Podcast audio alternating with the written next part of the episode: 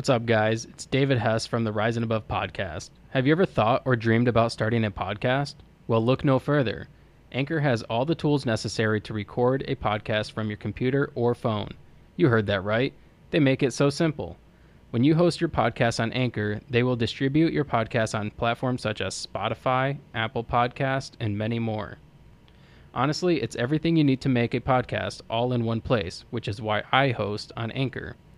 Download the Anchor app or go to anchor.fm today to get started. Hey everyone, welcome to the Rising Above podcast, a platform for you to share your story. Oftentimes, we all have something that happens to us in life and we have no way of sharing. Many people want an outlet, whether it's writing a book or going on a massive networking platform or starting an inspirational social media account. With Rising Above platform, anyone with an inspiring, motivating, or interesting story can come on and share. It could be anything from the struggles of starting a business, the struggles of overcoming homelessness or mental illness. I've interviewed victims of rape, sexual assault, and abuse. There is no subject that is off limits. This platform offers a safe and fun way for you to share your story through a one on one experience. If you would like to share your story, the best way to reach out would be through social media. You can find me on Instagram and Facebook or through email. All the links will be provided in the show notes. Thank you for listening.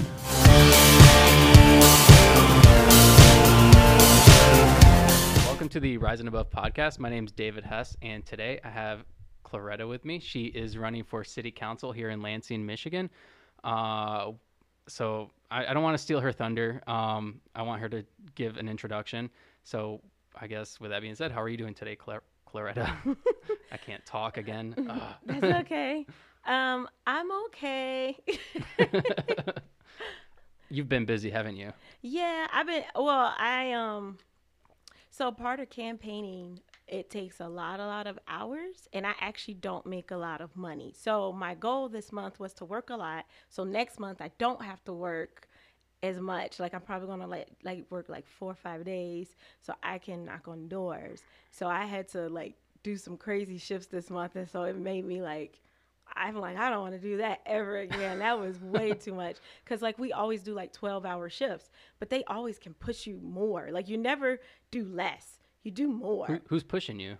N- no, so like you know, It's when just- people call nine one one, if they so if my shift is seven to seven, but if they call Okay. nine one one at six thirty, Right. I'm going to the call at six thirty because the other shift hasn't come in. Right. So of course I'm probably not gonna get home at eight thirty. You know what I mean? right. So I guess with that being said, what do you do? Oh, I'm a firefighter EMT. Okay. Um, I, I actually have two jobs um, because like rural fire departments don't usually pay a lot. They Mm-hmm. m- might have a couple full time staff, but they still don't pay a lot because their tax base is not as large. Um, and so I work there and I work at a private EMS company. Wow. And you're running for city council. Yeah, Why? Why are you doing this? man, because um, well, so so the main reason was because I saw that Kathy Dunbar was not going to run again, and I looked at who was running at large at the time. It was only Jeff Brown, um, and I looked up some of his stuff. I'm like, this dude is not progressive, and the current city council is not really progressive. So I'm like, dang, we're gonna be screwed. So um, I talked to some people, and we tried to get other people to run and they're like, no, I want to do this, blah, blah, blah. So then I'm like, dude, I think I got the social capital. And so people are like, yeah, well, then go ahead and do it. So I did it um, going in with the mindset that, um, you know, I don't have any political um, experience. And so I don't, I have no idea how to really do this. So I don't know how successful I'm going to be, but I know how hard I want to work at it. And it turned out that I had way more social capital than I realized. And so then I'm like, I think I'm gonna win. and so um, that actually made me work harder because I'm like, if I did not realize that my friends believed in me that much, and just knowing that they believed in me that much made me feel that much harder that I had to be in that position because it wasn't just like people being like, "Oh, you're my friend, fine, I'll vote for you." They were like, "Oh my gosh, you're running for this!" Like they would get emotional, which made me emotional, and I'm like, "Okay, I think this is a big deal or something." well, that's really cool. Um, I'm assuming you're you're young, right? I'm. I- I don't know. I actually I'm older than everybody I'm running against. Really? Yeah, I'm pretty sure. Um, yes, I am older than all of. We're all millennials though, so, So- that's not like saying a lot. So you're you're adding kind of an, a new element to uh, city council, whereas you're you're coming in with these younger kind of ideologies. Would you say? I would definitely say that. I would say that uh, even though they're younger than me, Mm-hmm. that they all are doing traditional um, political work, and Wh- they're like what? like they're following kind of the democratic machine and it's kind of like Okay. you you make sure not to say anything negative about um, the other people in your group because at any time you could need them to be able to push you forward. So they're very careful not to really say anything about each other but at the same time that means they're not challenging one another when they do something wrong.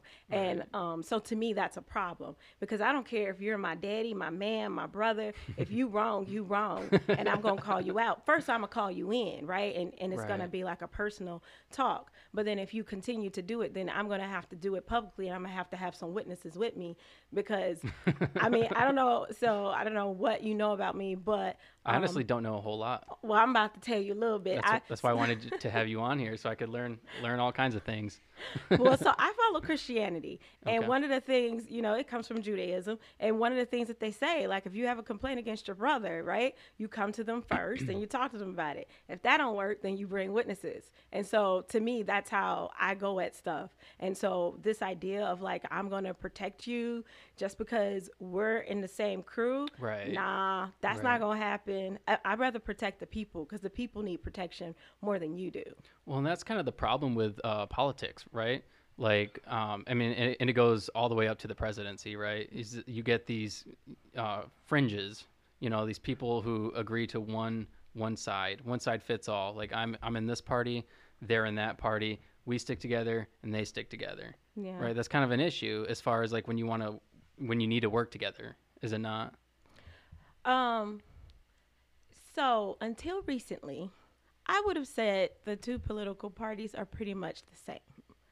Until President Trump, and then he kind of blew that all up, and now I don't know what the heck is going on. but I would I would say traditionally. The Democrats and the Republicans, they say different things to us, but if you notice, they don't have problems voting on how much their raises are going to be, what their health care is going to be. There's a lot of things they have no problem like discussing with one another. Right. The only times they seem to argue is when it comes to giving us things. And in the end, they still end up with things and we end up with nothing. Right. So I would say that I don't really see that much of a difference between them. Now, we do have this like new group of right wing people who do not follow um, traditional republicanism. I, and, the- and the reason I say Well- that, so my parents are Republicans. Okay. And a lot of people I know are Republicans, and in their mindset is more like I think people, the regular people, right? They used to think like, well, Republican means I don't want my taxes going to these things because I feel like the churches and charities can do these things. I don't want the government doing it. The government's inefficient. That in itself is not racist, xenophobic, nothing like that. Right. That's just a different way of thinking of how to use your money. Right. And then you have the Democrats that are like, I don't think we can trust the people to do this, so we should do it collectively, and we can, you know, we can agree that these are important things to do, and we can make sure that the people collectively are fed and blah blah blah. Mm-hmm. But in real life, don't neither one of them sides do that. So to me, I'm like, okay, but you see that they're unified for whatever thing they really want. Right. Both sides. Right. They're unified in their own group and they're unified together. So what I see on city council is that they are unified as a group for certain things. They don't if you ever watch the city council, they're not arguing all the time. Whenever I read some of their little um their literature and they're saying, "Oh, I want to make sure, you know, I'm not bickering and we're blah blah blah." And I'm like, "That's what y'all do. That's the problem. y'all do that all the time to the detriment of the people because nobody is challenging somebody else's views. And you need to cha- yeah, how do all of y'all think the same way? Don't nobody think that's weird? I think that's weird. Um, what specifically are the jobs of city council, and then also how do you plan on coming in there and kind of shaking things up a little bit? Because you're obviously from outside of the party lines.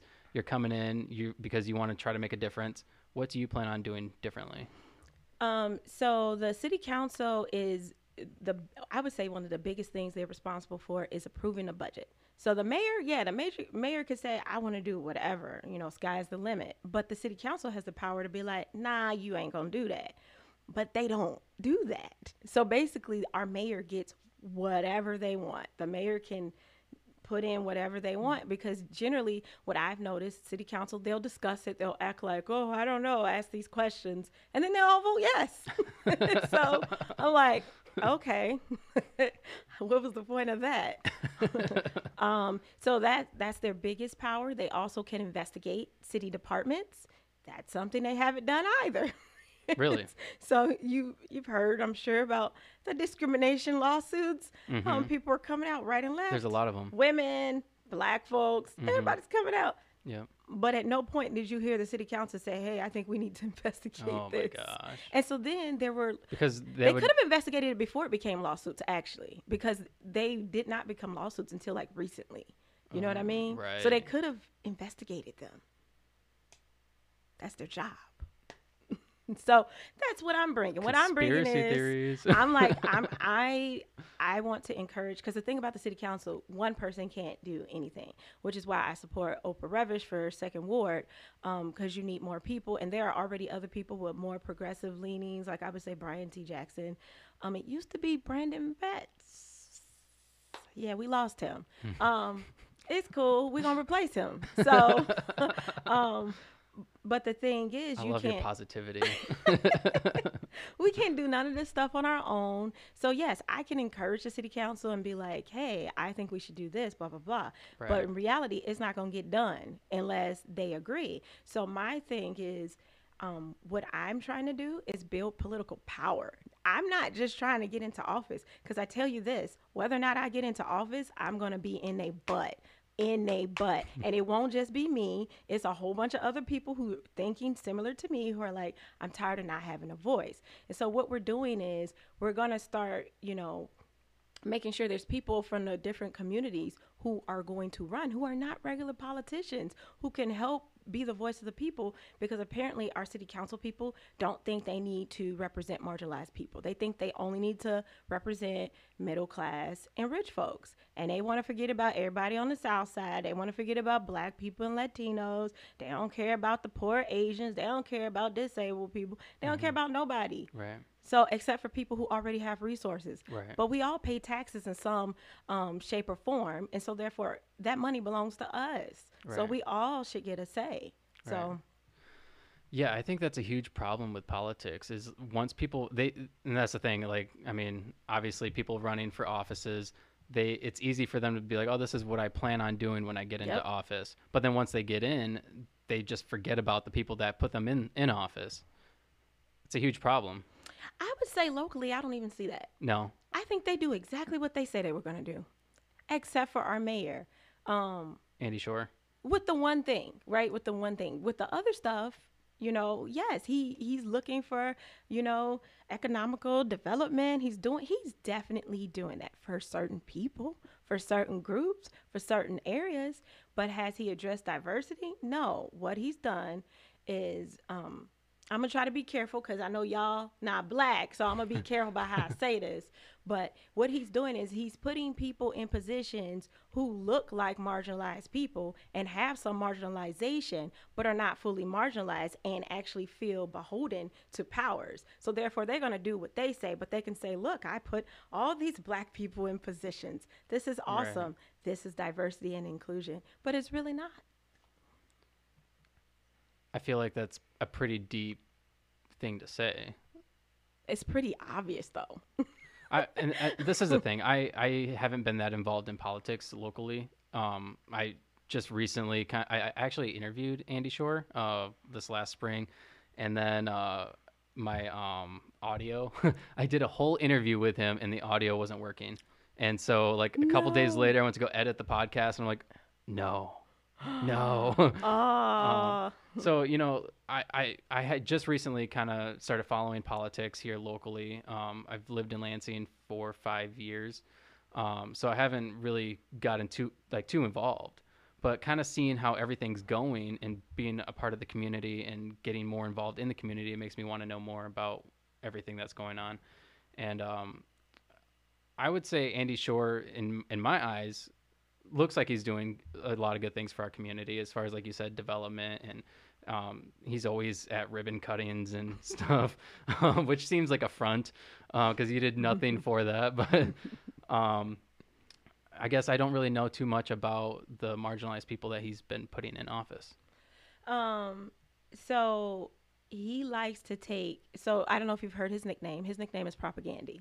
And nope. the reason he got that nickname is because of his propaganda. So for example, when you had a firefighter come out and say, "I'm I'm I'm struggling because people are discriminated against me and I'm constantly getting attacked and abused and blah blah blah," mm-hmm. and then you have the mayor say, "There's nothing here.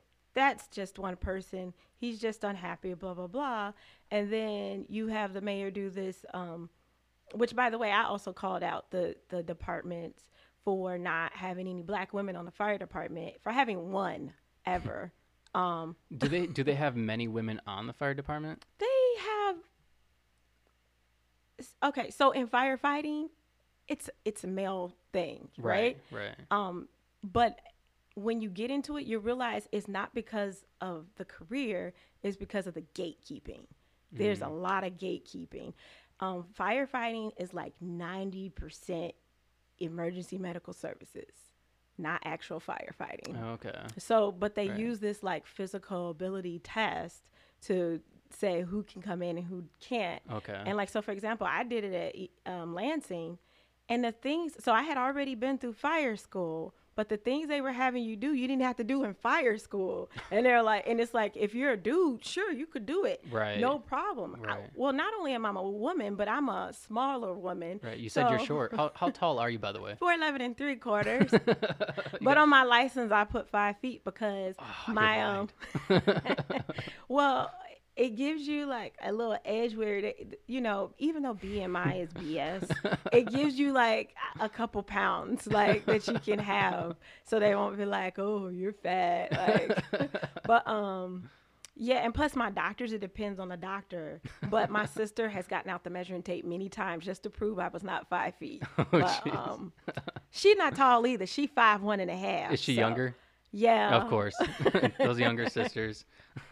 but but so um let me let me see if I can say the numbers off the top of my head. So in in general in firefighting, um 85% of firefighters are white men. In Lansing. In in everywhere. Everywhere. Everywhere. And you know, I'm sure you have like in Chicago and Detroit, it's going to look a little different. Right. Because they have 50 to 99% black folks. Right. But it depends. So I, I want to say it was like 20 or 30 years ago, the Michigan legislature said you can't say that they have to live in the city. And that changed things in a bad mm-hmm. way for places where you have a lot of minorities.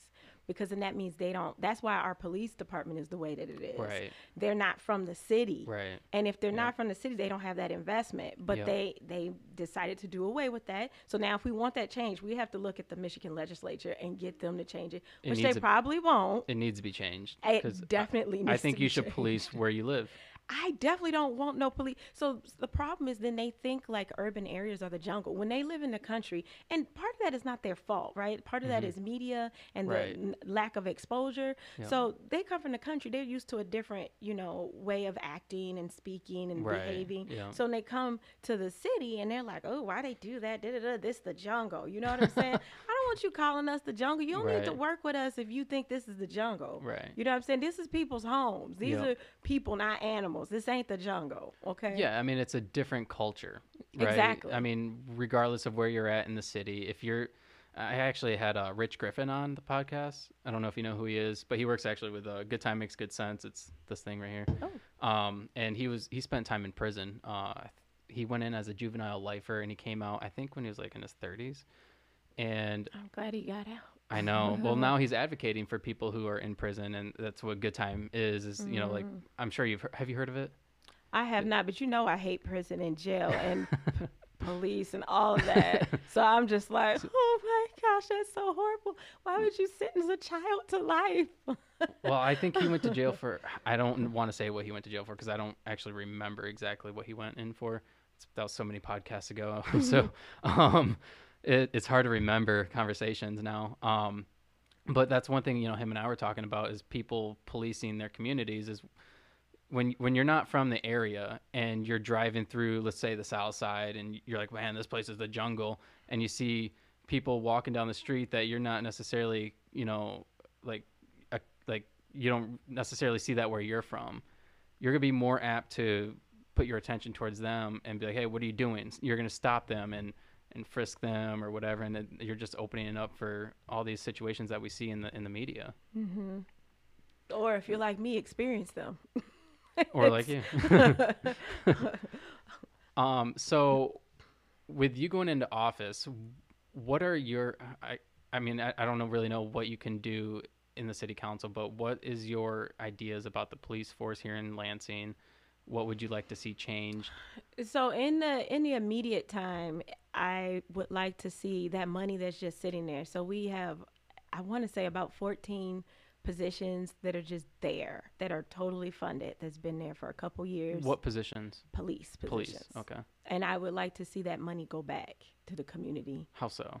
um, and be used in community centers, um, be used uh, for therapy, just any type of thing that's going back to the people. I think the people need to talk and discuss how they would like to do it because Right. I don't actually like the idea of the city council deciding everything for the people. Right. Because our city council tends not to have the same lifestyle as a lot of the most marginalized people, and this money needs to be for the marginalized people. Um, so I would like the community to kind of talk and discuss about what they think the money should be used for, and then the city council to vote on that. But um, yeah, that's a lot of money. If you think about 14 positions and lot how much money. money. that is, because that's healthcare, that's all of these Right. different things. It's probably at least three hundred thousand a Yep. year So for me, that's like for each position. that's what I mean when I say defund the police. Like So you don't Take- mean actually taken from the police. You mean to all- reallocate. yeah I, I definitely mean to reallocate, but I do. I'm, I'm, I'm gonna be straight up with you. I do honestly think that policing is um, racist and classist, and the way that it currently operates. How so? Um, Oh, Sorry, I like to ask questions. That's no, that's what you're supposed to do. Okay, so policing in the United States kind of came from two two lines. And one line of it literally came from slave catching. And so they when s- slaves would escape and go to the north, they mm-hmm. would send these people to go bring them back. And oftentimes they would bring back people who actually were free and had never been slaves. Just so they could say they caught him. Yes. Yeah. Um, and then you have the other half, right, which came from them, the cities or municipalities, whatever they were, trying to control the citizens. And they usually targeted poor people to keep them in line to protect property, not to protect people, Right. but to protect property. Um, none of those things are good. The police somehow during this time has created this idea that they are for protecting the people. So when we're little kids and we're like, "Oh yeah, I want to be a firefighter, I want to be a police officer," you know, you think of this cool person who carries a gun, which part of it that we think is cool is because we're Americans and we think guns are cool, you know. freedom. I mean, for real, like we like guns, we do. And so this idea that there's this person who can carry this gun, and all of our Right. best movies are like the shooting movies, like Right. you know what I'm saying. We think of this as a cool person who's the good guy who Yep. protects people, but in real life, when you look at paper and you look at the statistics, what you see is you see people being put into a system. Um, my issue with that system is it literally replaced slavery. So during slavery, you had people giving f- free labor, right? Mm-hmm. Um, and now you have people who make what, 12 to 40 cents an hour giving you basically free labor. Right. And that's all that's happening. If you know, if You're talking about prisons. I'm talking about prisons. If you're if you're really rich, if you're a- a white young pretty woman, you are unlikely to be put in those positions for a long time. Um, but if you're black, Latino, indigenous, if you are anybody who is not in power and don't have influence and money, then you are more than likely going to be a slave. And my thing is, just because somebody broke a law does not mean it's okay to make them a slave. And the idea that we've accepted this is weird and crazy to me. I think that's a huge problem with our with our society in as a whole is that we're so quick to lock people up for for crimes that aren't necessarily something they should be locked up for. And Um, even if it's something they should maybe be separated from society, I actually don't think they should be like locked up in cages. How do you how do you I think, think, you make them animals. Um, I I agree with that statement. I think I think there should be like communities for people who need to to be redeemed, who need to work on themselves, where they're separated from the society at large. Okay. I do not think they. I don't understand where that came from. Why How is would- that okay? how would you? I mean, it sounds good on paper. it, how- it's not how- just in, on paper. In Norway, they're doing it. Like there are How would- places where they do it. How would you mitigate like um, let's say somebody goes to jail prison for like um, like I don't know a pet like being a pedophile So and, then somebody went to jail for let's say marijuana how would you so how I, would you control that I'm going to say this. These are just my ideas, right? I'm not Yeah. saying this is how it should be done, but you asked me the question, Mhm. and so I can imagine things like this. And so one thing about pedophilia is that they found when they when they looked at their brains that it's actually something wrong with their brains. right So finding that out for me was mind blowing because I always thought like they were just immorally corrupt right people. right And the thing is, there's something wrong with their brain. right so it's a sickness it, it is a sickness. Yeah. That doesn't mean that it's okay because so I read the story about this young man. It blew my mind. Like it was crazy. So he when he was like a teenager, he realized that he liked children. So he went and told his mother. And his mother was like, What the heck? So she tried to take him to therapists and all the mm-hmm. therapists turned him down. This is Mm-hmm. A teenager who hasn't acted upon it, who realizes there's something wrong with me. So there was nobody for him to go to. They finally found him a therapist and um they they the thing is it's almost like an untouched thing like it's not something that they've tried to do because they haven't tried to redeem these people right so um it's basically like, like him and his therapist trying to figure out ways for to help him and he start, ended up starting like an online group for people who are pedophiles who haven't actually done it yet who just think about it and so they're supporting one another which just it just blows my mind in so many ways but things like that we like throw people away like you're bad you're evil mm-hmm. we don't want you anymore right and honestly, I can't think of anything worse than pedophilia. For me, that is the worst. That to me, that's actually worse than murder because you have somebody who has to live with what you did to them forever. Yeah, I, I agree with that. Actually, my wife and I were just talking about. I was I was telling her how rape is kind of it's kind of a weird. I think we were watching like a documentary, and I was like, oh yeah, I was watching a documentary about a, a serial rapist, and um, I'm like, that's kind of a weird thing, like a weird crime to commit because you're you're doing something to somebody. Like you could you could rob somebody, but they're going to live the rest of their life and they'll be fine. They, they'll probably forget about it at some point. It's not going to affect them on a daily basis. But if you rape somebody, that's going to affect them every single day of their life. It's kind of a weird crime that you can you can do to somebody. Yeah. It is. Yeah. It's, it's it freaks me out in all types of ways. But I know after I read that story, it made me rethink my ideas because I had been one of those people that was kind of like they should all be murdered. they should just be gone. well, I, and I think that's an easy easy thing to say for a lot of things. You know, Mm-hmm. like oh he he's a shitty person. He did this one time and he just doesn't deserve to be a part of society anymore. yeah. It's an easy thing. It's an easy cop out when in reality it's a huge is- issue that needs to be addressed and there's really no easy good solution. It's It's a, not going to be it's a easy. it's an extremely sticky subject all around. But it's it feels easy to just throw them all into this like building and put them in cages Right. and just throw them food every once in a while and let them come out and exercise. That that is easy. Right. So I'm I'm gonna say this. One of the things that has impressed me about Lansing, it has challenged me in my Christian faith because I was brought up really conservative and like you know like yeah you're bad you need to be murdered like you know what I mean Right. and so seeing people give grace to people that I was taught was which is crazy because this is not what Jesus said. Jesus never said anybody should be thrown away. But somehow in conservative churches that got in there. I don't know how, it just is. But to see people in Lansing like to be so gracious towards people mm-hmm. who normally society would throw away, it I mean seriously, it has changed my mind. Cause then I started thinking that sounds more like Jesus than what I learned. and so then I started thinking like what other things am I doing or thinking where I'm not actually doing these things that Jesus like said, where I'm saying that I love people, but am I really loving them? Right. And so when I think about how we put people in prisons and how we treat them, I don't think that that's right. And I don't want to do it and I don't want to be a part of it. And I don't like policing because um, that type of public safety, the way that it's set up, Mm-hmm. is to me, it's evil and harmful. I don't think there's anything wrong with having people who are like, yes, let's investigate this murder, blah, blah, Right. blah. I don't think there's anything wrong with a bodyguard, somebody that's like, um, hey, you can't harm these people. That's not okay. Right. But I do have a problem with people walking on the street looking for somebody who's just not following rules. Right. Because some of the rules are ridiculous. They are. They're random. Somebody decided this is a rule and we have to follow it. Yeah. And it doesn't harm anybody. It's just they don't want you to do it. And sometimes it's just something that might harm yourself. Might. Right. Like like uh jaywalking. Jaywalking. I was going to mention that. Okay, you might get hurt, you might not. Honestly, you could get hurt even crossing the street the right way. That doesn't make it less likely that you're gonna get hit. That and it's not consistent. Um, you know, like they, they may see it sometimes and then not do anything about it, but they might see somebody else do it and be like, oh, I'm going to give them a ticket. I feel like giving tickets today. because they have discretion.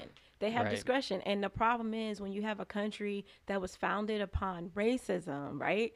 Then their discretion is going to tilt. They can't help it. Right. That's the way our country is. Like even me as a black woman, I've had to learn how to love myself because everything I've been taught from the media to religion, the way religion is, at least in the United States, is mm-hmm. black is bad. And so I've had to intentionally teach myself, no, you're good, you're lovable what you are is okay. There's Right. nothing wrong with you. Right. But it's a message that I have to give myself over and over again because when I look at books, when I look at the things I was taught in school, all those things says black is bad.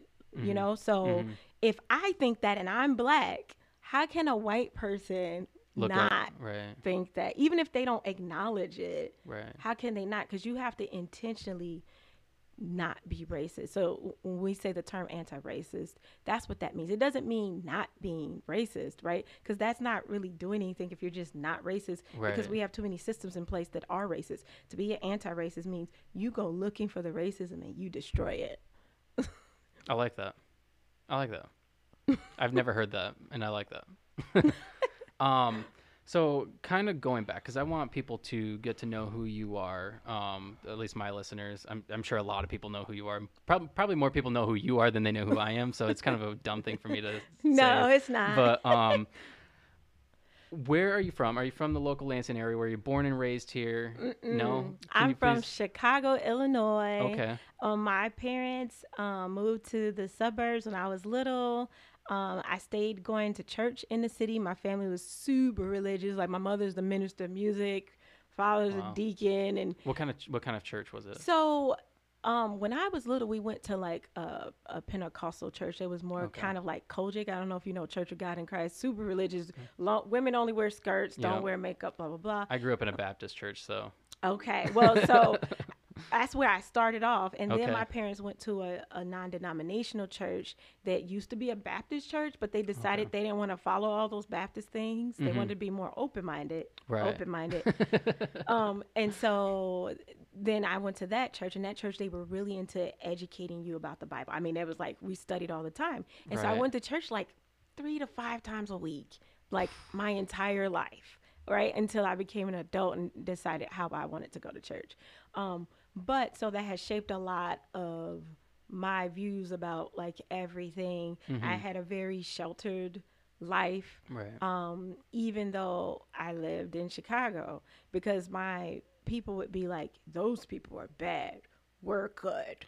Don't be like those Mm-hmm. people." yeah, and that's that's the thing with churches is they're they're like that. They're like, don't go to that church down the street because They're they're they're, sinners. enough." They're sinners. They're preaching God's word, but they're sinners. Don't go there.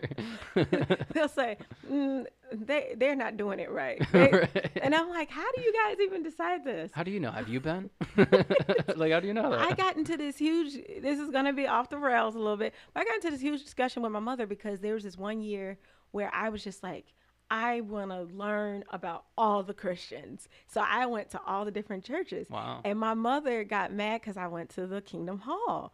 They're not Christians. And I'm like, literally, they are. I went there. They do the exact same thing you guys do. Oh and she was like, no, they don't. I'm like, yes, they do. they literally pray in Jesus' name. They literally do the same Oh. thing. And then she, so then she started, you know, debating like, well, what, what are their theology? And I started telling her, she's like, well, that's not what I know about them. And I'm like, you ever think that maybe they're not a monolith? Maybe Jehovah's Witnesses are different. right. Wasn't Jehovah's Witness created by a man, yeah. by, or by a boy, by like a teenage boy? Oh, I don't know. Joseph Smith. Wait, Yeah. is he that one or is he the Mormon guy? I Ah, get geez, all those don't know. guys mixed up. I don't know. I don't know anymore. They're all white men, and I know that they came up with these things in the United States. Yeah. That's Yeah. those are so those American sects Yeah. of uh, Christianity. How does your Christianity play into politics for you? Because you said you don't really have much of a, a poli- like a political background. Um, you're obviously still learning, I'm sure, and you will be for years to come. Um, how do how does that play into your your ideologies? What you would like to see happen locally? So I'll say this. So um, I always thought, like, ever since college anyway, when I went to college initially, I went in and I was like, I'm going to be a doctor because they make money. and then I went to Michigan State, which is that's how I ended up coming to Michigan. Go green. Go white. I go to Michigan State and then I see all these people fighting against like all the isms. And it like I was mm-hmm. like, oh my gosh, what if I did things because they were good to do? And I was like, God might like that. I want God to be proud of me. I think I'm going to look into doing it. And so I studied political science. And in studying political science, I learned about different systems. I had always thought the United States does it the best. And then I learned actually we don't. And there's people who bypassed us by far mm-hmm. and there's other ways we could be doing things so then i was like man i would really like to do that but then i also wanted to be a mother and you know i have a lot of kids and so you know i had that idea of like kind of centering on you know being a good christian woman you know blah blah blah. So i did that. And then after a while when i saw what was happening in politics i was kind of like ew gross. I don't even think i want to be involved with that at all. And so i mm-hmm. became an activist instead where i'm like okay i'm helping women who want to have their children where they want to have their children. I'm helping mm-hmm. women you know breastfeed helping women you know whatever it is you know get sick pay equal pay whatever things like that and plus that was something i could do and still bring my kids with me Right. How many kids do you have? i have five children Wow. from the ages of six to 16 I want to know how old you are. You don't look that old. i'm 39 You're 39. uh-huh Wow, you look good. black don't crack so um so yeah so when you know as as i'm having children and all these things and i'm living in lansing and my views about christianity are changing i'm starting to think like i don't know if i think we should have like a theocracy. I think everybody should be able to be comfortable. And the more i think about that i'm like i think jesus would be okay with that.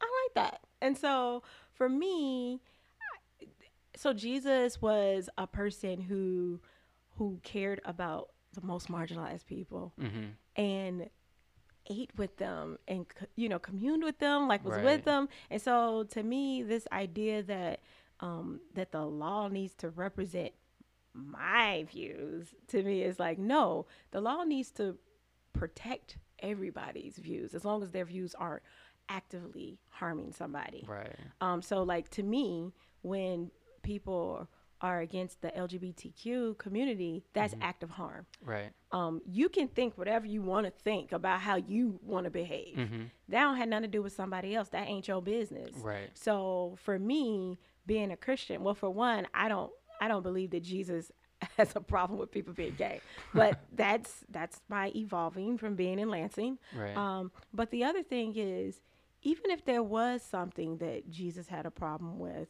um, I don't think that we should run the government based upon somebody, one person's religious beliefs. That's Right. silly. There's all these people who live here. Yeah. You have to serve all of them. So, but my lens is through love. So for me, that's my belief. That's the thing. So to me, I'm responsible. I was just seeing what your shirt said. I was, I seen a heart, so I was wondering if you were wearing a shirt that represented that.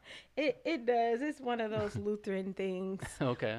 Um the i think it's the elca is open and affirming to lgbtq people which is why that's a church that i am okay with Okay, that's in East Lansing. yes th- yeah well that's the denomination the i Okay. don't know what it stands for i haven't been in a lutheran church a long time it's been like Okay. four years but because i studied all the different christian i'd be like getting them mixed up and I'd be like okay they all like jesus okay um Do but you, I'm sorry, oh, real quick. Do you yeah. find that it's easy to? I lost the point that I wanted, but it's easy to.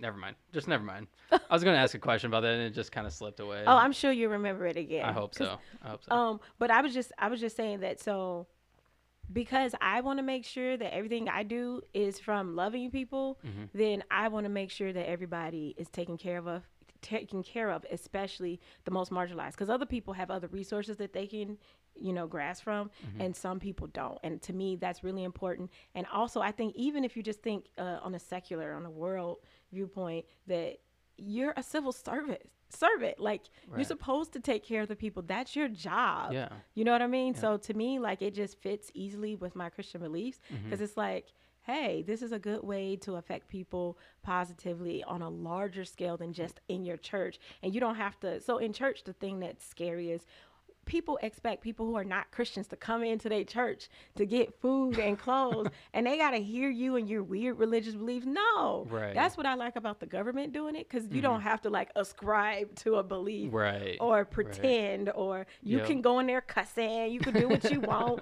dress how you want to dress and you still could get your your free food Right. and your clothes you know what i'm saying I remember what I was going to ask now. So, you going around to all these different churches and like willfully wanting to learn about all these different religions that are kind of essentially all the same.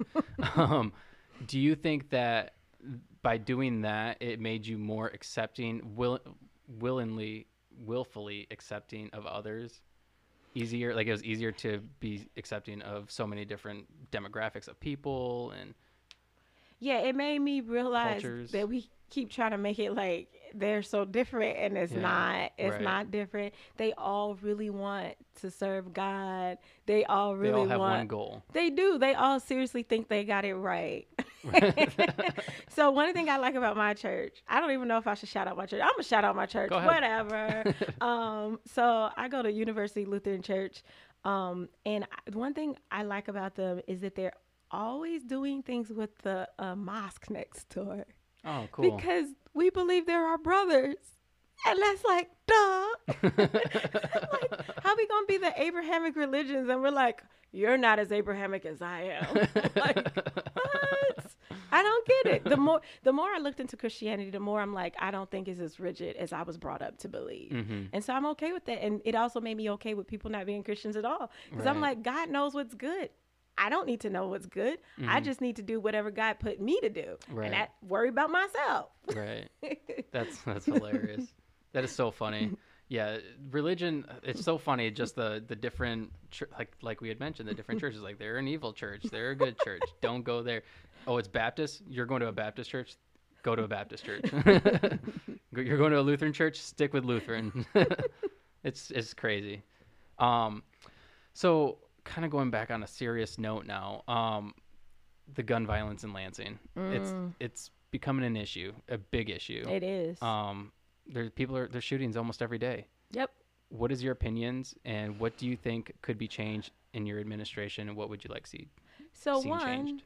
I think it's just interesting. People are just now like paying attention to it. It's been happening. It's has been been. going It up, been. and the people been complaining about it, and people ignored them. And to be honest, they didn't even until it went into their precious Rotary Park.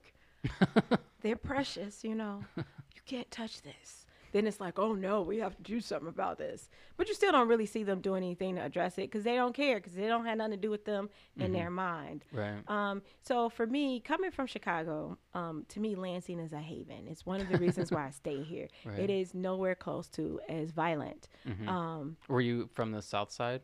yes. Okay. Yep. Um, and yeah, in the Roseland Pullman era, and it was, and in the '90s, it was.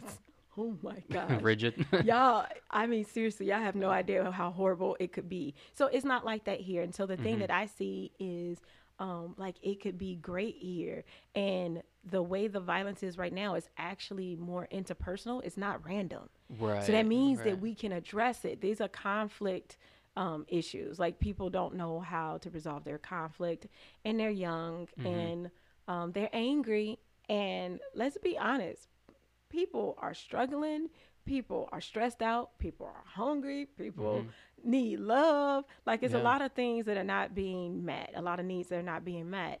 Um, so for me, that's part of the reason why I'm like, let's defund the police because we need to take that money back to the people. Because what's going to end up happening is um, it's going to get worse. The more you try to ignore the group of people who need things, there is going to get worse. Right. What I see in Well, we could put a special task force on it. Wouldn't that be a great idea? No. For one, um, this task force, the task force that I've seen them using, is made of um, more privileged people. Um, it doesn't matter. Just because you're black doesn't mean you can't have privilege. Everybody has some type of privilege, and it's like they literally pick the privileged of the most privileged people. um, that's not a task force. A task force would be where are the hood elders?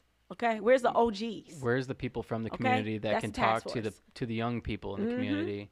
And and and We need to more of like a mentorship. it, it- we definitely need a mentorship and th- that's why i want them to go ahead with Advance Peace that's one way of doing it it's not the only way but you can't sit there and argue about this way that way let's just do it let's do it let's take care of the people and it doesn't require more policing so the thing what you do is when you have more policing in marginalized communities where they already have bad relationships with the police is you just create more volatile situations Right. that's not what's going to help what's going to help is addressing people's needs Yeah. um, people need mental health. Okay, It's that's the number one. That's number one. Number That's one. huge. Number one. Okay, they also need to know. Um, they need conflict resolution skills. So they need to. Um, they need to be trained in that. Like they need to be able to learn how to. Okay, when I get angry at this person, what can I do? Find out what are your triggers. Like what makes you go off. Blah blah Mm-hmm. blah. Why am I going off? These are like deep things that people need addressed Right. and and they need places to live the housing is getting ridiculous when you make people think that they all have to fight for resources then they're going to get violent. That's anywhere. That's not just in lansing. That's not just in the united states. That's all over the whole world. Yeah. wherever you have urban areas and people feel like they have to fight for resources. Mm-hmm. so what i see with the gentr- gentrification that's happening here in lansing is they're pouring all their resources back into the middle class. The middle class don't need them resources. Why are you pouring it into skating rinks and new parks and uh, new convention centers and blah blah blah blah this when you haven't even made sure people got clothing and food and shelter? What? Right. Don't nobody think that's weird? I think it's weird because most middle class people, if they want to go somewhere, they can be like, I spend my money and go to Detroit. They can spend their yeah. money and go wherever. Yeah. We can build that type of stuff here, Mm-hmm. but there needs to be balance. If you're gonna build stuff that's for leisure, you still need to make sure you're taking care of the people, and you should be putting way more money into taking care of the people than you're putting into leisure. That's, I mean, it's ridiculous that they're like, well, we got millions of dollars in grants to do this. Well, you found a grant for that. Why didn't you find a grant for um, stopping the violence? Why didn't you find a grant for the housing? Why aren't you making sure that all the low income housing is actually going to low income people? We shouldn't be having any homeless people unless they want to be homeless. And if they want to be homeless, we should be protecting them. Make sure that there's areas that they can be safe. Yeah, that and that's another issue I wanted to talk to you about was the homeless issue because it seems like as I'm driving more like around Lansing more and more that there seems to be homeless people. Like I, I'm sure you've seen underneath uh, the highway, the expressway in Pennsylvania. In Pennsylvania, there's like it looks like an apartment that was dumped up there, and I'm like, what is going on? Like, how is that allowed? Why are why is somebody? Why is there not somebody, some government official, driving past this and be like, we need to do something about this? So they're doing something is usually putting them in temporary housing and they're not making sure that they can actually afford housing and so they end up back in the same situation. Um, because as you know, in our country the amount people make is not enough to Right. actually pay. Yeah. I mean, I myself have um, gone through jobs. foreclosure. uh, Yep, and gone through foreclosure like four times. wow. Um, but it didn't. I mean, we we I don't know prayer grants whatever. You know what I'm saying? I've lived in the same house for 16 years. It's been a blessing. Um, but it has been a struggle the whole time. Mm-hmm. But let's say for some reason that I didn't get those grants or whatever, and then I could have just been out on the street with all my kids. Right. My husband could, and these are things that people don't know that a lot of homeless people have jobs. They have jobs. It's not that they're not working; they don't make enough money. um, yeah. Uh, So, so are there programs locally that can help homeless people?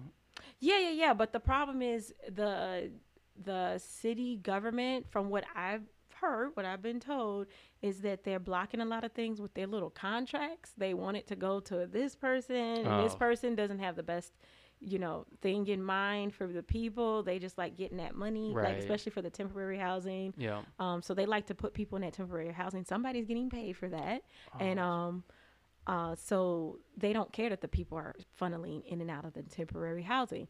Um, yeah, it's really it's just sad. a, it's just a bed that they have to fill, and they're probably getting paid for it. Yep, and there are people who actually care about our people who don't have houses. Um, they're not being listened to. I've spoken to them. Who are they? I'm not gonna say because I don't think that they want. Apparently, they Can you tell me fired. after the podcast so Yes, I I can can. possibly reach out to them? Yep. Okay. Yep. Um, but yeah, there's people who definitely want to do stuff, and Mhm. and they do a lot already. They do a lot of good work. There are a lot of great people in Lansing. Um, our government to me just doesn't reflect the culture I actually see in Lansing. Right. Yeah, I agree.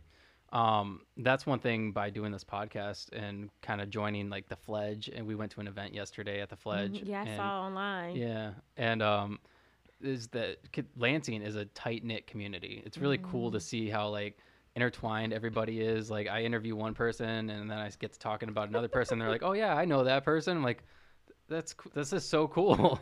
this is really cool." So it Lansing is a really good community as far as you know the like how intertwined everybody is and how passionate they are about our local local community. They are, and if they were given the opportunity to actually have the resources of the city, hmm we wouldn't be having the problems we're having. hmm We got all this money that they keep trying to act like we don't have money. We do have money. We are the capital of Michigan. Stop pretending we don't have money. We do have money. Yep. You just have certain things that you're used to using your money for. Yep. You know, and maybe you need to reprioritize. Right. The other thing they've been doing. So you saw how they tried to take the retirees like health benefits?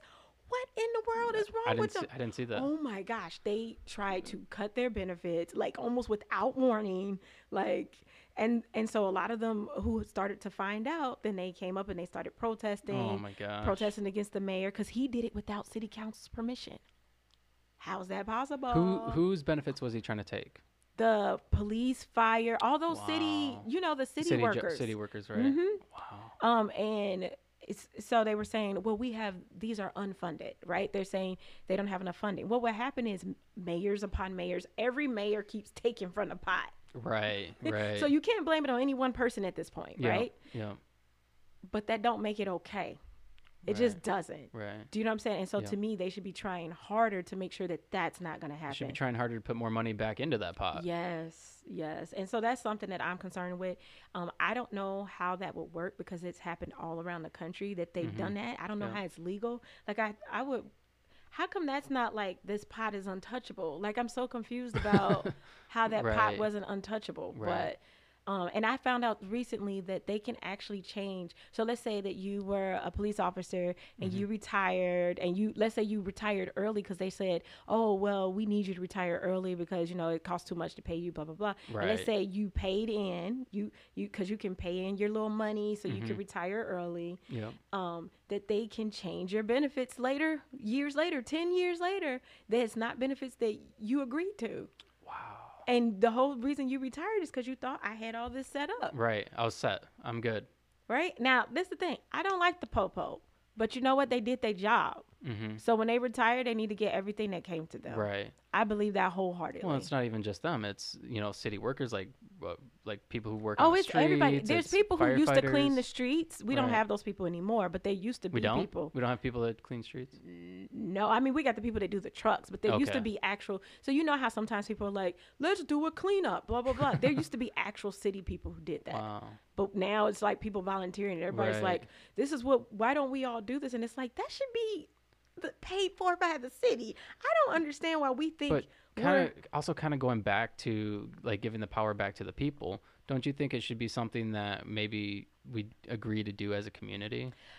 so my issue with agreeing to do it as a community. Usually, what I see when people talk about these things is a bunch of shame. So they try to shame people who are working two and three jobs. right, right. Oh, you need to also be doing this. Okay, Right. who has time to do that? Middle class people. Okay, middle class people, y'all go do that. If that's what y'all want to do, you go do that. Me, I'm going to sleep and watch a TV. Okay, so Well, I mean, I'm and, just gonna say I'm. and I'm joking because I do Right. sometimes help do stuff, but I don't yeah. feel that everybody should be doing it. I Everybody mean, don't have the sh- same capacity. Yeah, I mean, if you're working two jobs and you have a family, you shouldn't you shouldn't have to take time from your family to have to go clean up the city because Mm-hmm. some other people decided that they were gonna throw junk everywhere.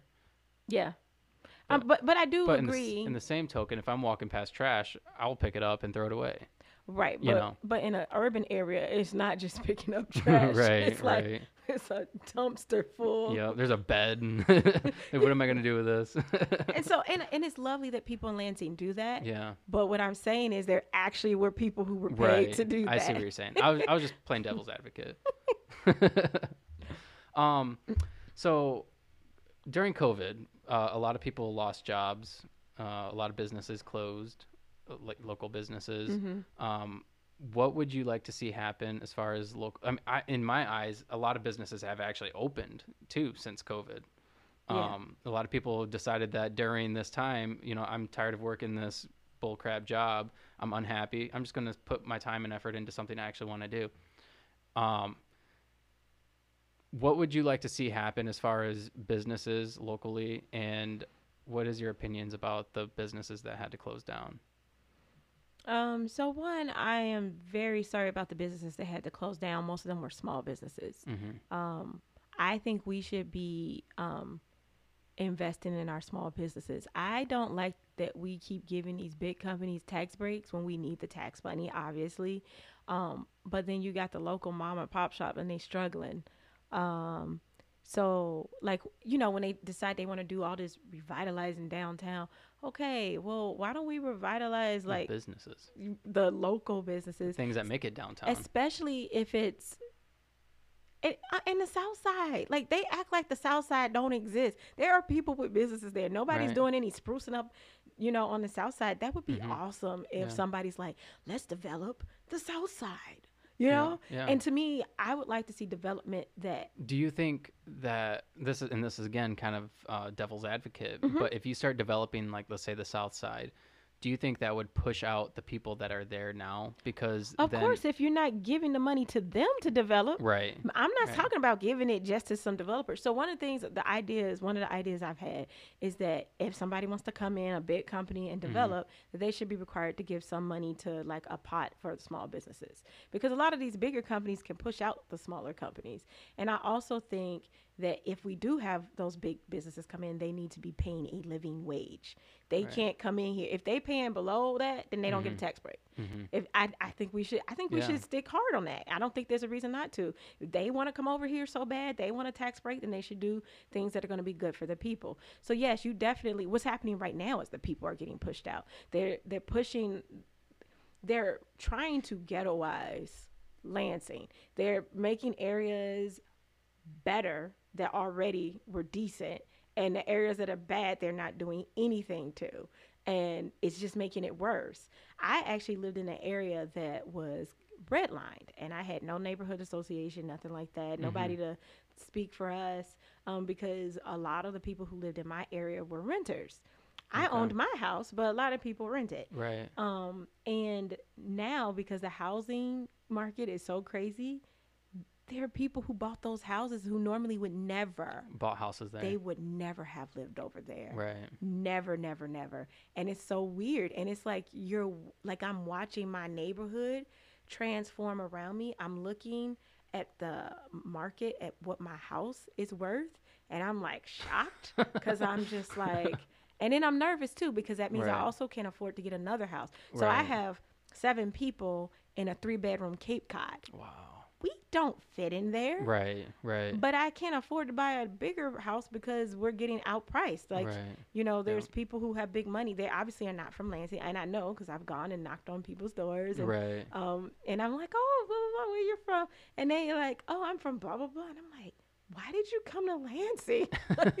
it's so random. We're not even talking about college students. Yeah. We're talking about people Yeah. who just were like looked at a map and was like, I'm gonna get a house here. And that's real strange. And that's one thing I was actually talking to Mayor uh, Schor about was that I was like, you know, that it seems that there's a lot of, um, uh, what did I say to him? It seems that there, like Lansing's growing like tremendously. Uh, there's development going on everywhere. Um, and I, I think I was asking him like what the percentage of people coming here is from other locations, and he was he was saying that's pretty significant. And I'm like, why? What's here? What's in Lansing, I Michigan? do, I do know they're opening because they're giving these tax breaks hmm to these bigger companies. Those companies are coming out here with their people. Like the, all these weed businesses. Not um, no. I'm I- talking about like Wayfair. I'm talking about like Wayfair's here. I It's, didn't know it's that. about to be here. Oh, Oh, yeah, wow. it's about to be here. It's about to be a few places like that that's Okay. coming here. Because the only thing I could really think of was um, there's a there's a like a weed place that's based out I think out of Boston. And I was talking to a lady at a restaurant who Mm. works there, and then they I found out later on that they bought the old Summit, and um, and so it's gonna be huge. I'm sure that can be happening too. Yeah. Um, I didn't know that there were a lot of weed places that weren't local. I'm still learning about the weed business. I've been talking Okay. to the cannabis brothers and sisters trying to find out what's their deal. Because I'm just kind of like, oh, you know, I thought everything was cool with weed here. And I'm finding out it's not. That there's been a lot of, you know, well, with the city council and them kind of restricting so many things. Mhm. And there's another thing coming up about, um, um, I, I guess about, uh, about the growers and stuff. Like it's all this different stuff going on, and I'm like, okay, I need to talk to these people because I don't. So I don't use weed, so I don't know anything about that Mm-hmm. Right, stuff. right. But I support people wholeheartedly. I think it's a, a good business. I think it's a good health benefit. Um, unless you're smoking it, guys. Smoking is always bad. Um, I'm saying this as a firefighter, and even bonfires are actually not good for you. But um, no smoke is good for you. it isn't. But it smells so delicious. it does. I It does. love a bonfire smell. Do you like smoke anything like on a grill? Oh, yeah, barbecue.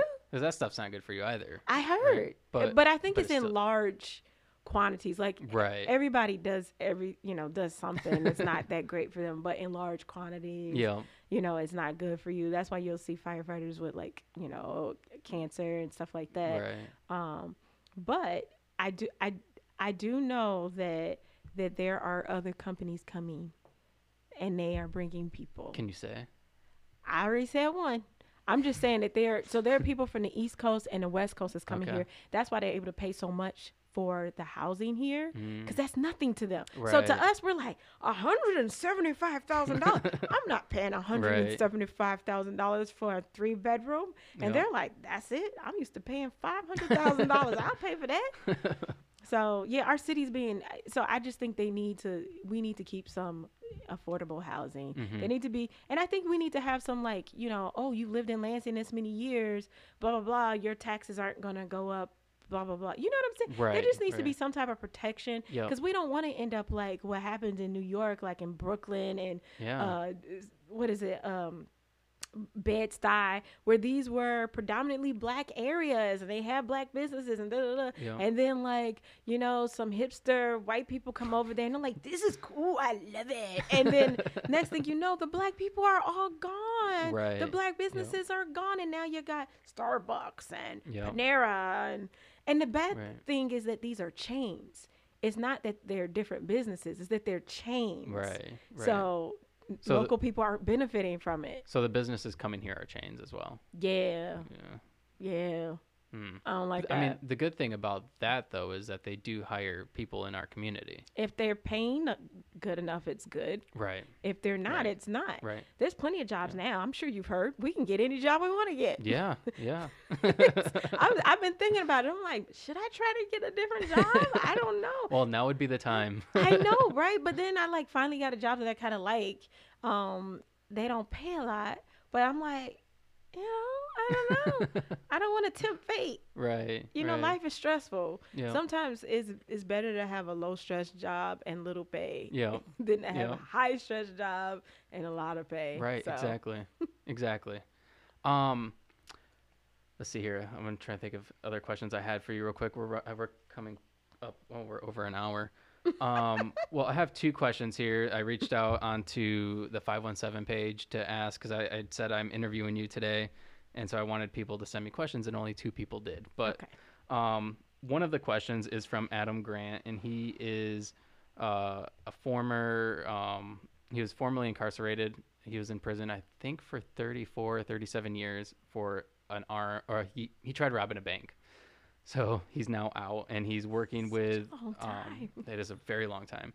He was actually on the podcast, um, but he works with Nation Out Nation Outside, I believe is what it's called. Um, but his question was, what are some of the jobs that you would like to see returning citizens doing in your administration? I would like to see them doing whatever they want to do. Um, unless it's like, you know, like directly like, oh, I was like a white collar person who took money, you know, and so Right. maybe you shouldn't be working in treasury, and, you know, not yet anyway. You know, maybe we got to do some some proofs or something like that. But I don't know. I just don't believe in throwing people away. So honestly, I'm like, I don't like. I don't understand why there's this rule that like you can't hire felons, and Right. I just don't understand the purpose of that. Do you know who uh, Henry Myers is? Or My- Meyer? He uh, owns the East Side Fish Fry, oh, um, and he hires nothing but felons. cool. He was actually on the podcast too, and unfortunately, that one didn't record. Same thing. Same thing. Actually, I think it was the same day as I interviewed Andy Schor. I hope mine is getting recorded. it is. It is. Everything's been fixed since then, so you're good. yeah, any jobs that they would like to have, I I would want for them to have. I don't. They serve their time. yeah. I have a problem with uh, people who have done something wrong, and then w- we just label them like, okay, they're you know they shouldn't be part of society. They went to prison. They don't. They don't belong. They don't. They don't throwing deserve. them away. Yeah, it's throwing, Throwing them them away. away. I, I don't like that. I don't like it at all either. I don't think that like I think you can do I think it's okay for you to be able to do background checks, right? But does everything need a background check? Like it's Like, what what would you say you don't need a background check for? um I would say housing.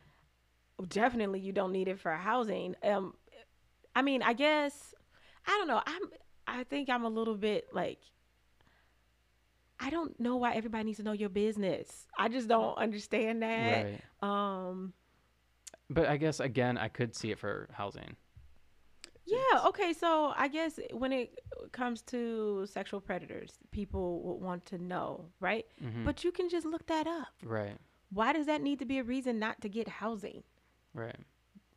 What like what's the thought process behind that in limiting somebody's housing? Or how about during the application process, we just put it on the application. Have you been convicted of a of But a crime a crime of this sort?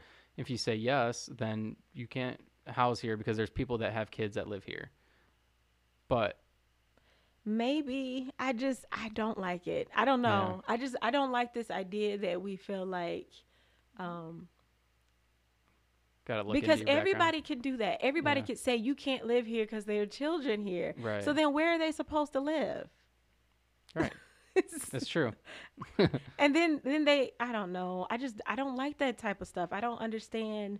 Like it's it's like we're saying we're protecting people, but we're really not because it's not like we actually do all the things we could do Mm-hmm. Right. to protect people. Because there's things we could do, right? Right. Like we can make sure that we're actually paying attention to that registry. Right. Do they? No, they don't. Yeah. But they block people from getting housing. That's not the same as actually protecting people. Mm-hmm. Well, I mean, and the thing is, is like when somebody buys a house, like let's say my neighbor, I have a new neighbor. Let's say I have a new neighbor and he's a sex offender. That doesn't stop them from selling him that house, and I have kids. Right. You know, it's not like they're gonna be like, no, he has kids. You can't, you can't live there. Right. No, not if he buys a house, only for renting. Only for renting. So why is it that way? Cause they're evil. I don't know. I, I don't just know, I I'm the wrong person to ask about Yeah. those types of things because I'm just like, let people try to be good Mm-hmm. before you just assume they ain't gonna be, and help them to do it. Right. Help them. Make sure they Yeah. got the resource. Hey, what do you need? Do you need this? Do you need that? Blah Right. blah blah. Are they in therapy? Mm-hmm. Can we give more scholarships to people going to school to be therapists? Matter of fact, Right. all therapists should go to school for free. That's my belief. Because we need it that bad. Yeah, I agree. And a lot of therapists need therapists. You can't be a therapist and not have a therapist. That's not wise. No, I would say not. That's a, that's a question I wanted to ask you. So, obviously, you work two jobs. You're running for city council. That's a, probably a high stress thing as well because you're dealing with the community. You're dealing with social issues. You're dealing with a bunch of different things. You're dealing with people who aren't necessarily looking for your best interest. I'm assuming it's stressful as well as your your personal life, your family, your kids, everything. Just everything going on. I know my life gets stressful. How would you manage stress? Do you do you work out? Do you how how do you manage? Um, do you meditate? So one, I think I don't realize how stressful things are Okay. um until somebody's like oh my gosh how are you doing that so i don't be thinking about it i just do You things do you it. know You're a doer. um but i will say when i do feel stressed out i'm one therapy definitely prayer and church singing dancing hanging out with my friends i'm an extrovert so the more i'm around people Mhm. so that's the one good thing about this whole city council thing that's so weird to me like being around people makes me feel good. So it kind of makes it not as stressful. The parts that are Right. stressful is like the the paperwork, like the let's figure out how to raise money so we can send out mail. That part's stressful. But like talking to people about what they want to do for the city, that's not stressful to me. Um, I would probably give up one of my jobs because I would be able to afford to because the city council gets paid more than I do. Wow. So that tells you how poor I am. Wow. So I could give up one of my jobs. and what's crazy about this is you have to fund it all. Your your campaign, right? Yeah. Or do you have like sponsors? I mean, I go begging. I do. I call people all the time. Like, what, what kind of sponsors do you have? Do you have like businesses that sponsor you? What, No. kind, what kind of sponsor? You just have like friends donating or uh, people in Lansing, just people in Lansing? people I didn't even know. and they're like, I believe in you. And I'm like, shoot, for real? That's awesome.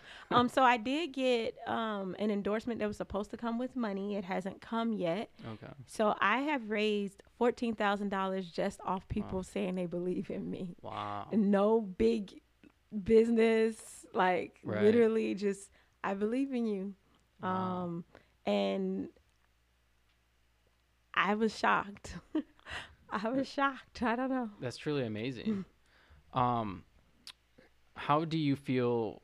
uh, You're how do you obviously you said in the beginning of the podcast that you feel like you're going to win. yeah Um, how do you feel about your party winning? Like you, you, and then also uh, you're also running with Oprah, and then um, oh kathy dunbar i Kathy support Dunbar. them i definitely support them um what do you think the chances of them winning the election is? So I want to be positive about it and say, yeah, they're gonna win. But realistically, this is a hard fight. It's not like it's a hard, not like a hard fight for us. Um, where they have more money than us Right. because they got the fire union, the police union, the pu- plumbers and pipe fitters. Mm, Um, they got those people giving them money. right. Um, I've got people giving me seven dollars and seventy seven cents.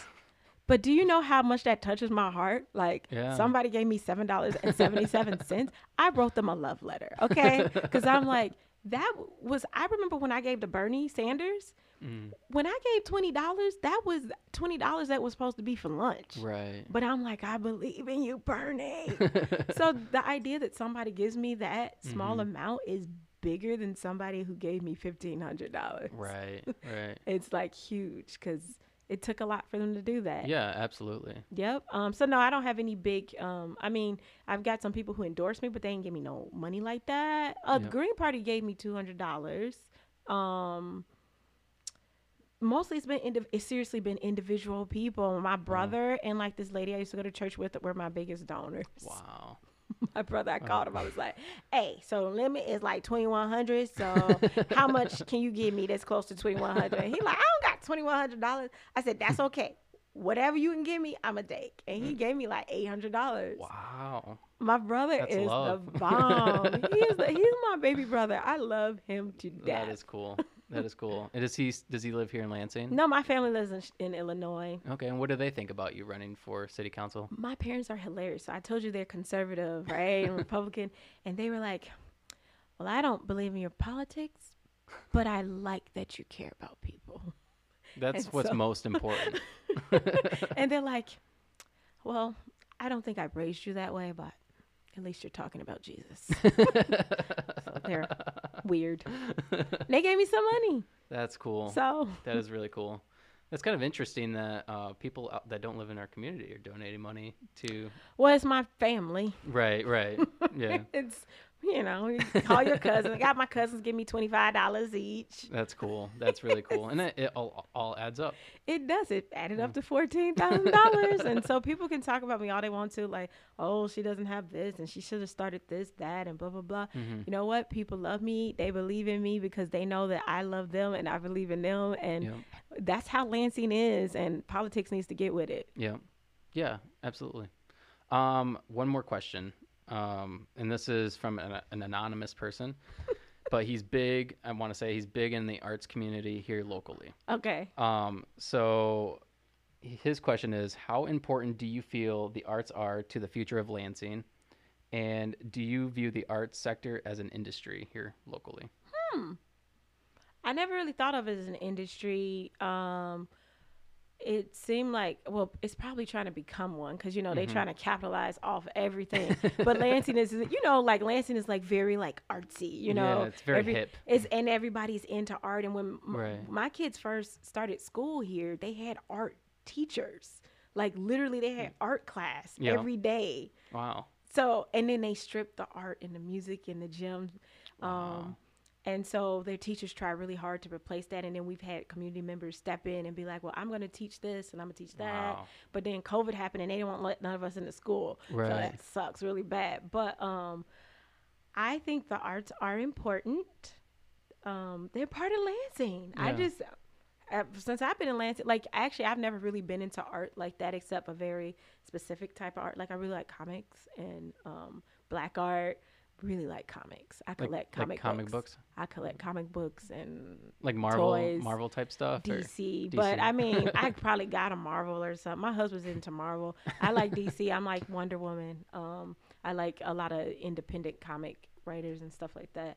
But um, they I they made me like kind of interested. That was the first time I actually tried to paint something for real. Like was here in Lansing and making a bowl. I made a bowl here. Like I never would have thought to do that when I was in Illinois. Like, um, no, that's definitely a part of Lansing. I never thought of it as an industry though. I do see that they're trying to make it that way, Mhm. and I think that that's good for artists to get money. Mhm. But I just don't want to see it uh, become corporate. Right, right. and the individual that asked, I don't want to give too much information about him because he wanted to be anonymous, but I feel that he doesn't want it to be corporate either. Yeah. So, um, that's one thing I, I would have to say about Lansing is that, especially by doing this podcast, I've realized that a lot of people um, are, are artists, and there's a, a, a lot of different types of art, and a lot of people find like a good, it's a way for people to express who they are and, and themselves and their emotions and everything and I think it's kind of cool that it adds that hip vibe to to Lansing. Like if you go through, um, uh, I mean they have like different like statues, not statues, uh, like sculptures and um, And the murals, got murals lots and all stuff. stuff through through town. I think it's it's really cool.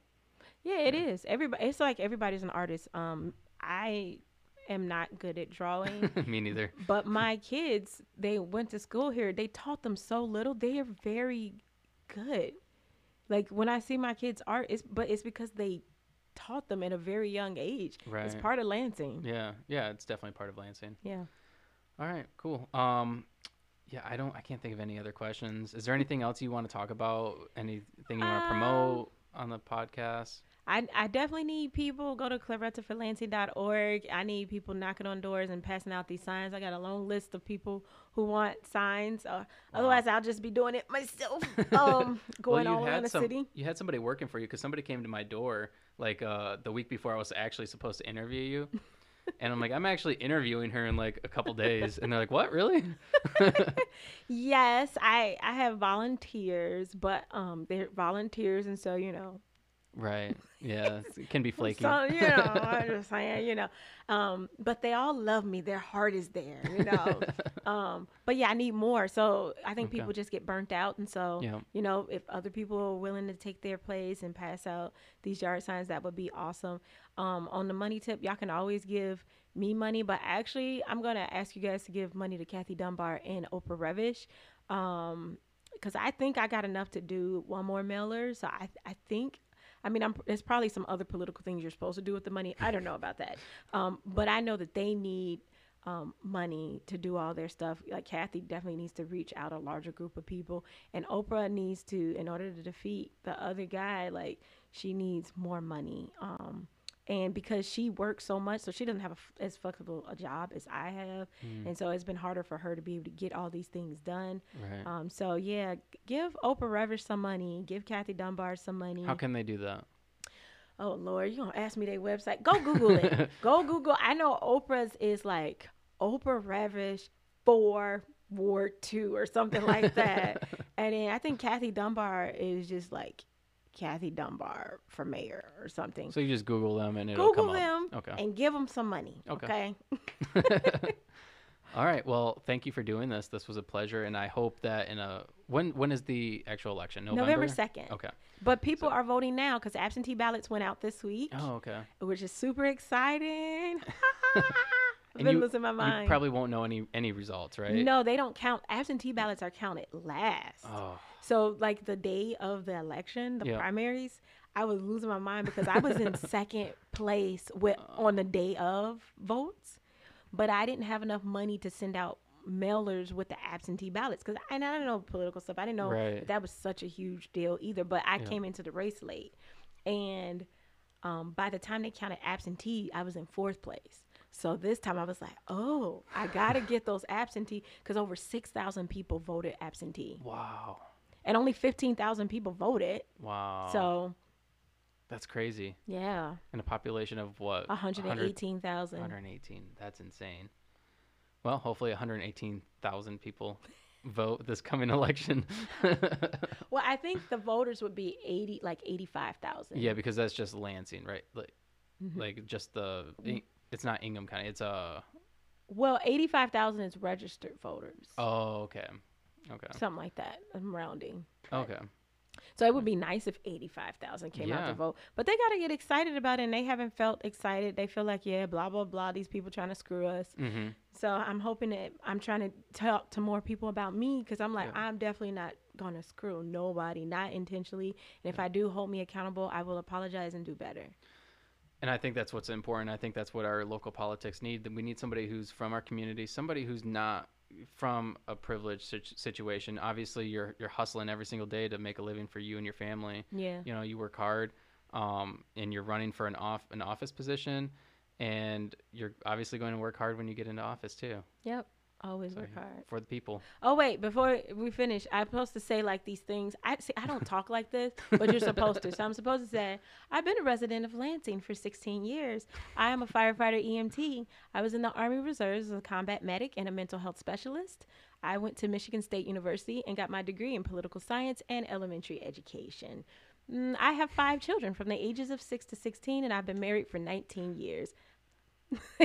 Bam. Why are you supposed to say that? I don't know. They always want to know that stuff. And then people be all like, and I'm on this board. I'm not even going to go into the board stuff because that's annoying to me. I don't know why I have to say I was on this and I did that. Yes, I did that stuff. Google it.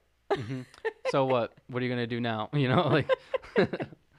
That's awesome. Well, thank you for being here. It was an honor to talk to you, and I hope that in a few weeks we can have you back on, and hopefully you won. Yay. All right, thank you. Go vote.